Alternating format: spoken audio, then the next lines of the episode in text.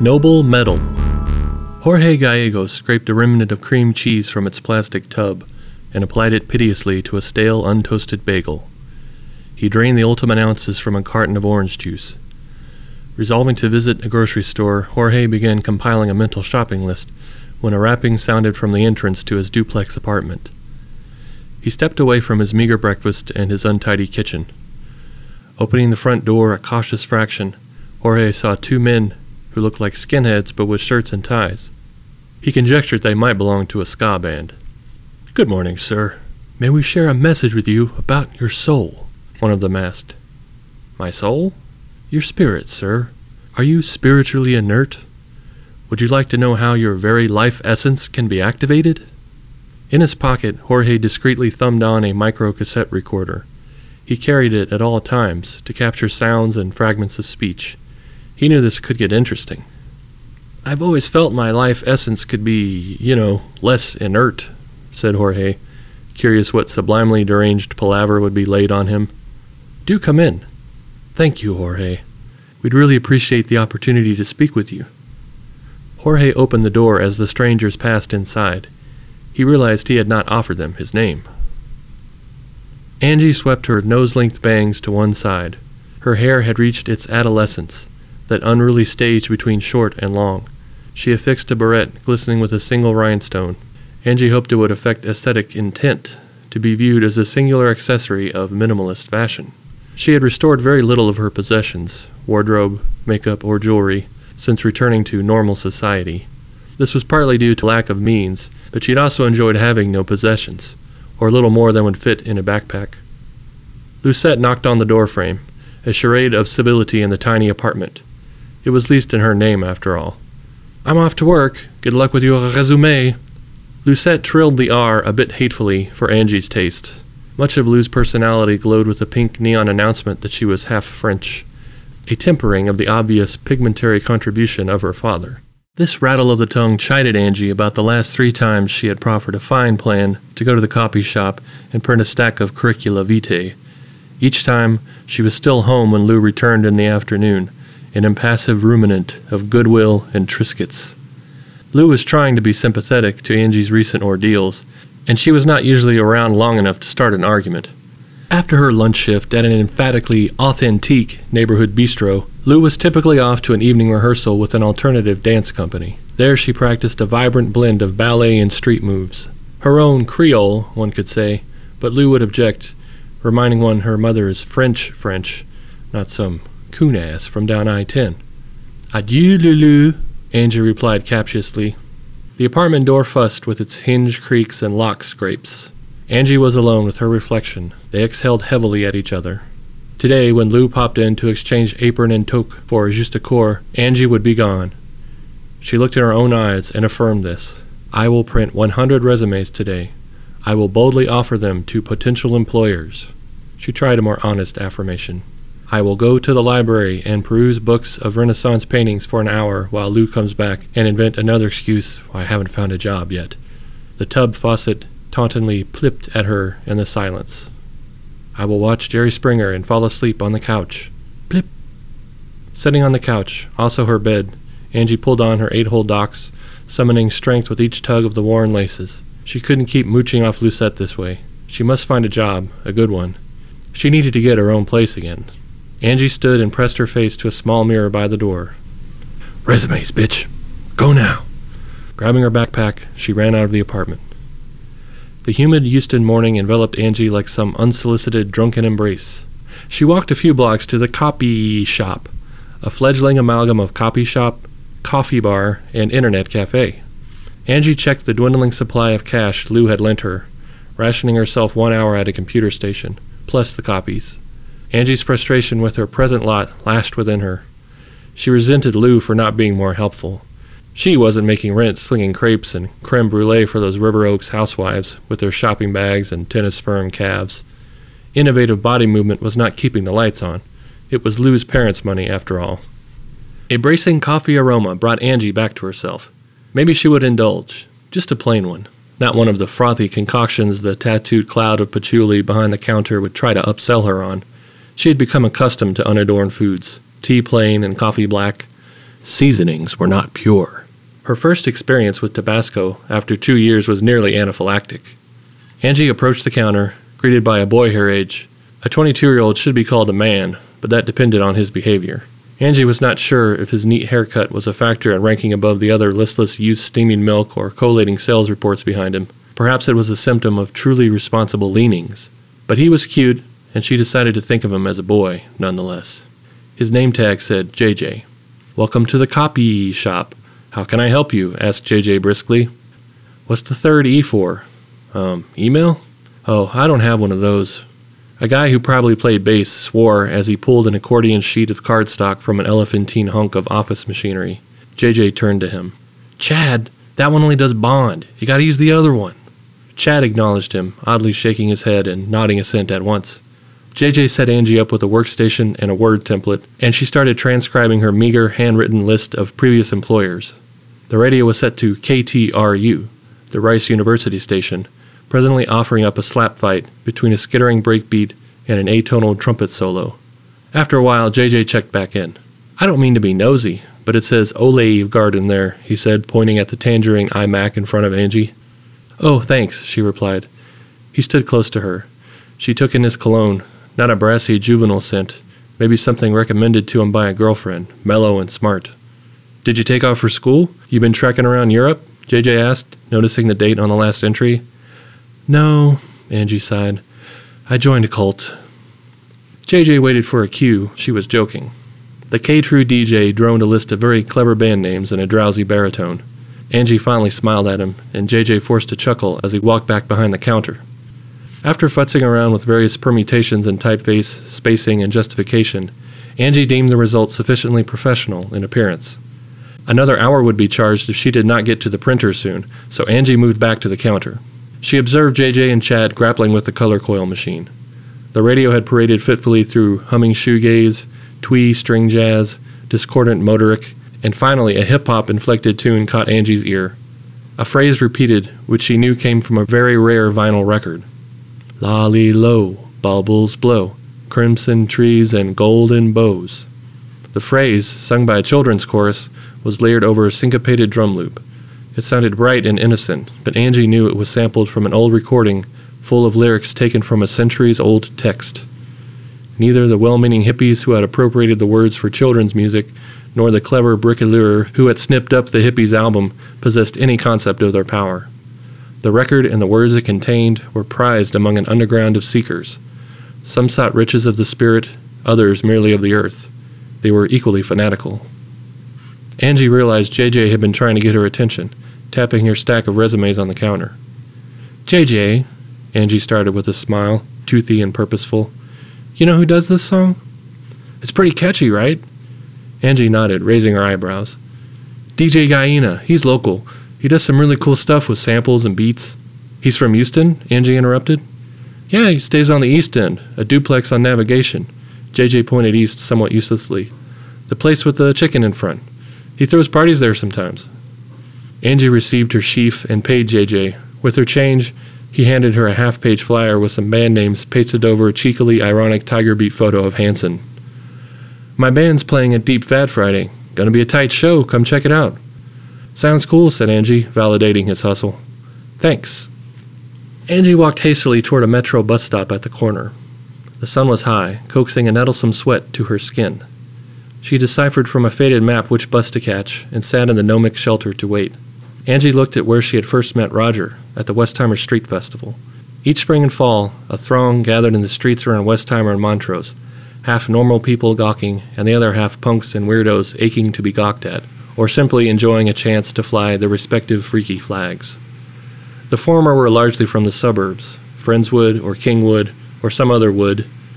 Angie had driven in with Lucette and a couple other friends they were flunking out of U of H with, looking to hear some music, check out the boys, score free vegan grub from the Krishnas. Among the revelers was a man handing out tracts for his own spiritual movement. Cult was a despicable word, the C word. Roger did not abide it. They were his family, and they lived together for mutual elevation. Angie was an adult, as much as a 19 year old could be, but emotionally brittle. Her brother had suffered a drug overdose, and the fallout had dominoed into her parents' divorce. Roger plucked Angie out of the crowd that day like a gullible peach. She learned that he wielded tremendous gifts when dealing with people, and his cunning was superhuman against the sufficiently vulnerable. Angie found herself, over a dizzying fortnight, letting Roger buy her coffee, then meeting the family, and moving to his property in Santa Fe, in a rural patch between Houston and Galveston. Commune was another C word, but they all lived together between a four bedroom house and a few outbuildings. Roger had served in the Army during Desert Storm. In the midst of a battle, he had taken refuge in a cave where he discovered a clay jar holding six tablets. Roger was certain the ancient writing on them had powerful secrets, and had devoted his life to interpreting and sharing them with a small but ardent assembly of followers. Angie enjoyed the first year of her new life. She quickly paired up with Marcus, who had been there a few years already. As he helped her adjust to life in the community, they became very close. Roger's doctrines were mercurial, subject to capricious deviations based on whatever text he was studying or the potency of the mushrooms he had used, gathered from neighboring cow pastures. Roger came to breakfast one morning with his head shaved. He announced a revelation, a fantastic deepening of understanding of his holy tablets. He would now be called Alchemia, and their new goal was to seek the transmutation of their very essences to become golden, radiant spirits this was, somewhat unclearly, related to a more literal effort to convert lead and other base metals into actual gold. Whether his proclamations about alchemy were to be taken at face value or as stirring metaphors seemed to vary day to day. The spiritual aspect mandated a rigorous purity of lifestyle and thought. The family followed without question, but more than a little grumbling. Roger masterfully consoled any doubters, directing their energies back to the cause. A few decided to leave, despite his efforts, but the purification continued. Shorn heads, a serf like code of dress, bland vegetarian food, and admonitions against any fleshly pleasures. Marcus was austerely compliant, and became distant from Angie. Nevertheless, she and the other faithful conformed to the steadily narrowing criteria. As Roger's dictates became more literal, implements of chemistry appeared in the large garage where the family gathered. A sort of sacramental elixir was devised and shared, which seemed to contain tiny gold granules. Had indeed the lion been birthed from the stone? Were they simply being fed confectioner's glitter? The answer remained Roger's secret. Certain members were tasked to scour used bookstores, estate sales, and antique dealers, seeking specific relics containing alchemical knowledge. Books, paintings, or inscriptions on random objets d'art could contain data of immense importance. They were dutifully retrieved and brought to Roger for inspection. A computer was brought in for a few elite to access a burgeoning network of others with the common objective of exalting vulgar elements. According to rumor, one deleteriously inquisitive family member had used the computer to prove the holy tablets had no more value than accountant's ledgers. He was absent at breakfast one morning and never spoken of again. The day Angie decided to leave, the family were gathered around Alchemia as he announced they would be moving to a new home. Specifically, the comet Yolkov Aitzuten which would pass near Earth a few months hence. Roger shortened the hyphenate to Yai. Their ennobled spirits were to be projected to Comet Comrade. This would require the spirits to leave their current residences, a most ineluctable commitment. Angie felt scared to leave her physical body, then ashamed for being cowardly, then deeply skeptical of Roger, then pitifully guilty for doubting him. Finally, after several turns of this spiral, she knew she had to leave the family.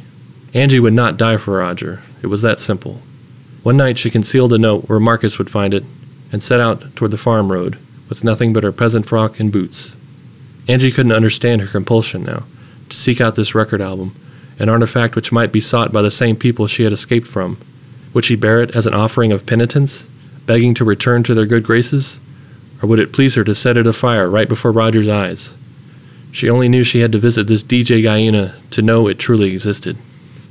The moaning air brakes of a metro bus startled Angie. She showed her pass, another gift from Lou, and boarded. The bus rumbled through downtown, gleaming in the afternoon sun, and past warehouses painted with Chinese characters. One produced the aroma of fortune cookies, which was quickly replaced with the darker note of the Maxwell House plant looming in the distance. Angie spied her destination. A few blocks down, there was indeed a brick duplex with a chicken in front. Stepping off the bus, she saw it was an assemblage of cheery yellow squirt cans and other detritus. She imagined it was created by this DJ, a multidisciplinary. Angie stepped up to the porch. It was an old place, which a green sheet ad might tout as charming or cozy. Angie wondered what the rent was. She raised her curled hand to knock and noticed the door was slightly ajar. Peeking in, she saw an IKEA Kallax stuffed full of LPs. Other walls were similarly obscured. It was positively a crate digger's abode. Angie knocked and waited. Hello, she hailed in full voice. Again, she rapped on the door with enough force to bruise a knuckle. Again, no reply. The heavy door creaked as Angie stepped inside, looking back to make sure she was not seen entering. The air was stale, and as Angie moved back in the residence, bore an evil smell. As she moved through the kitchen, a cockroach scurried from an uneaten bagel. Angie saw what was intended to be the dining area. At its center, altar like, was a road case resting on loudspeakers, which held two turntables, mixer, and headphones. Cables snaked everywhere between microphones, an oversized computer tower, a rack of knob studded effects units. On the floor, Angie saw a young man's body, thick framed glasses askew on his slack face. Next to him, a record had been snapped in two. She picked up the halves and held them together, reading the label Kid's Canticle. The sleeve would not be found. It had powerful words on it, important enough to kill for. One might not call it murder if one believed the deceased suffered in its current state. One might be doing a kindness to free a person's true form from its prison of flesh, blood, and rumpled Pixies t shirt. Angie confirmed the motive of this act, seeing tiny gold flecks and a bit of vomit in the poor fellow's prickly goatee. She retreated into sunlight beaming through a window in the back door. She peered out, seeing if any neighbors were around, wondering if a dog or cat was bereft of its owner. A yellow Datsun wagon sat in the narrow, cracked driveway behind the back porch.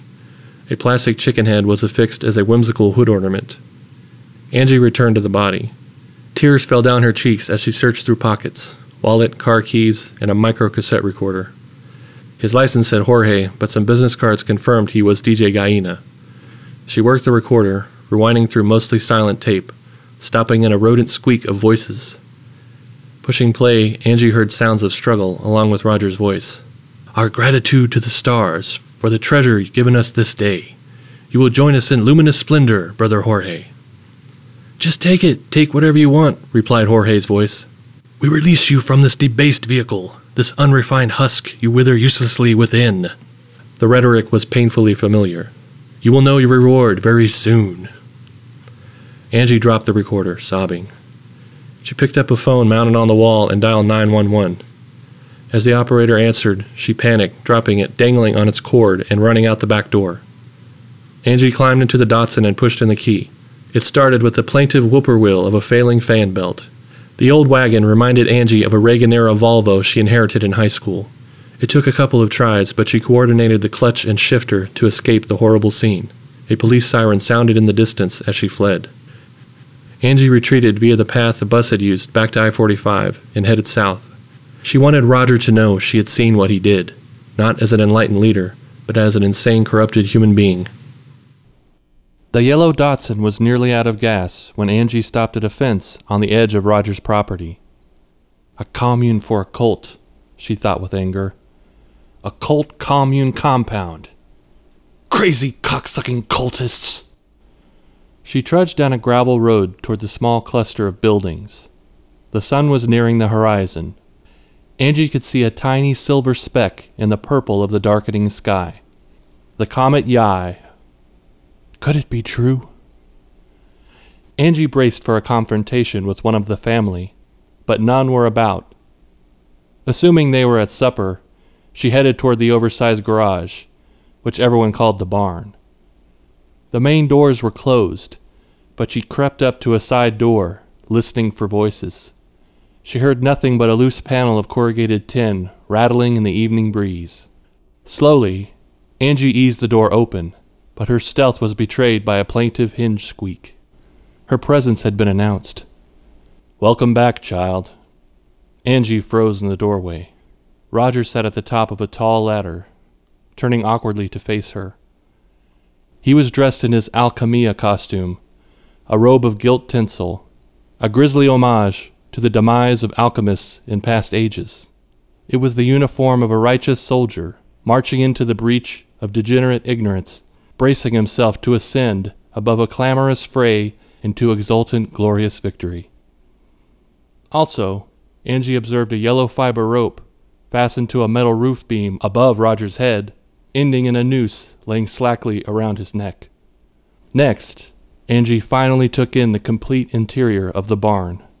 As the grisly tableau registered, she screamed. Shh, Roger started. You've returned on a most wondrous day. His followers had gathered and shared the elixir one last time. At the base of the ladder, six family members, the most obedient ones, lay like spokes, heads together and feet facing out. Each held one of the holy tablets in their stiff hands. At their feet lay six groups of three, their bodies forming triangles. The whole configuration resembled a snowflake or a crystal lattice, with eerie radial symmetry. Beside each was an empty test tube. Angie's breath caught. She couldn't speak. Grimacing, she clapped her hands loudly to see if any of her former neighbors reacted. They're all gone. They have begun their splendid journey ahead of me, said Roger. Angie dropped, kneeling down by Marcus, and cried out in a hoarse wail. No one stirred. A petite androgyne next to Marcus was a new member, who Angie guessed was recruited to replace her. At the corners of her mouth and Marcus's were little gold flecks. Roger continued as Angie stood again. Aren't you disappointed? You ran away. You rejected this sublime opportunity. I handed you a shining torch and you doused it. I gave you treasure and you chose mud. You dove back into the filth of this dark, doomed world. Stepping carefully around the macabre assemblage, Angie searched for the kid's canticle record sleeve.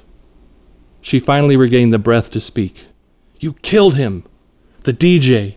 You killed him so you could finish the formula! His sacrifice is acknowledged. We praise his contribution to our departure. He will be welcomed at our ultimate destination.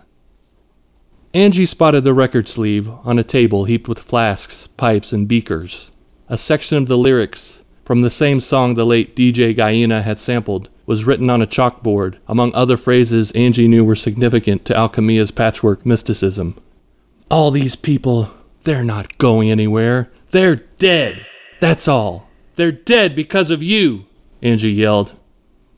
I failed you, said Roger, his face contorting to a tragic mask. I only wanted to elevate you, to bring you into this triumphant flock. Angie picked up the cardboard square, now useless until another comet came near Earth, or entirely useless, rummage sale fodder, never significant at all. She read the words childish nonsense, or a code to facilitate human transcendence. Tomorrow, said Roger, when the sun has risen, you won't be able to see the comet anymore. The train will be far from the station, the door closed. Angie looked again at the bodies on the ground and thought of their time together. Had her life been so great since she left them? Comet Comrade is still near enough. A sweet chariot ready to swing down for you, said Roger. Angie remained silent.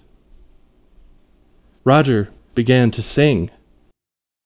Shiny comrade, comet yai, flying through the evening sky, whereupon our souls will fly. The time has come to say goodbye.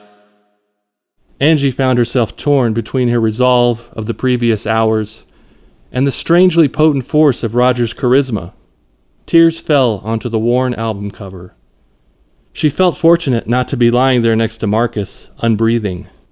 At the same time, she wondered if she had missed a fantastic opportunity to attach her consciousness to a cosmic vehicle, to live with this family in exalted spiritual nobility each notion whirled in a hemisphere of her brain, repelled by the like pole of the other.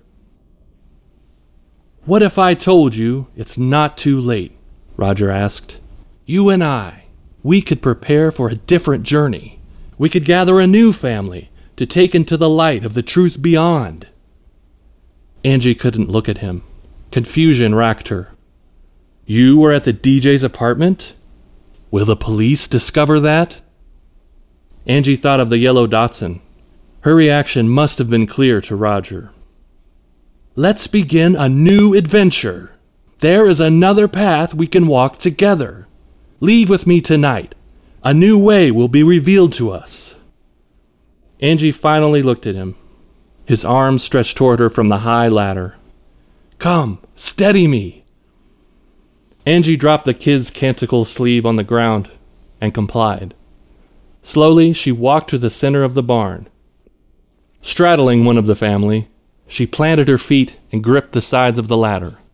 Looking up again, she saw something different. Roger was scared. He had lost faith, chickened out. His arms still reaching out, he looked like Jorge's pile of yellow soda cans. He looked fucking ridiculous. Roger smiled, nodded, reached to slip the rope off his neck.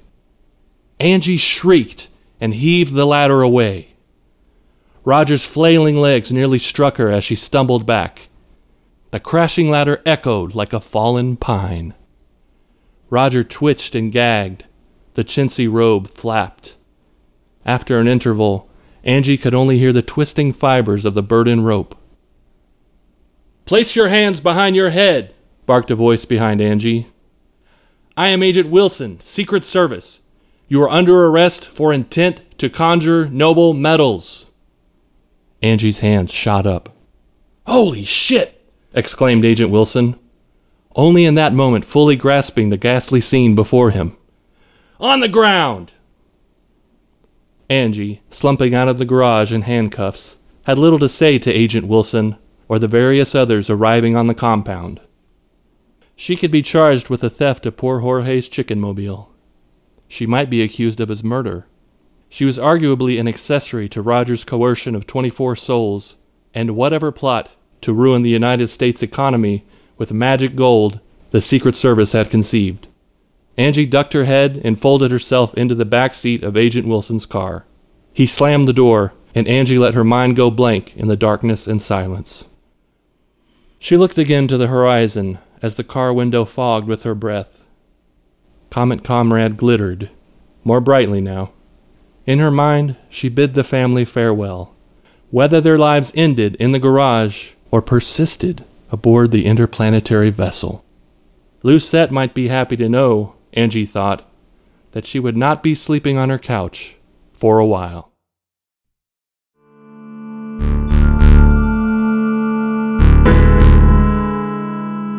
You have been listening to Giblets of a Very Personal Nature by R. Nephi Smith, narrated by the author. Thank you for listening.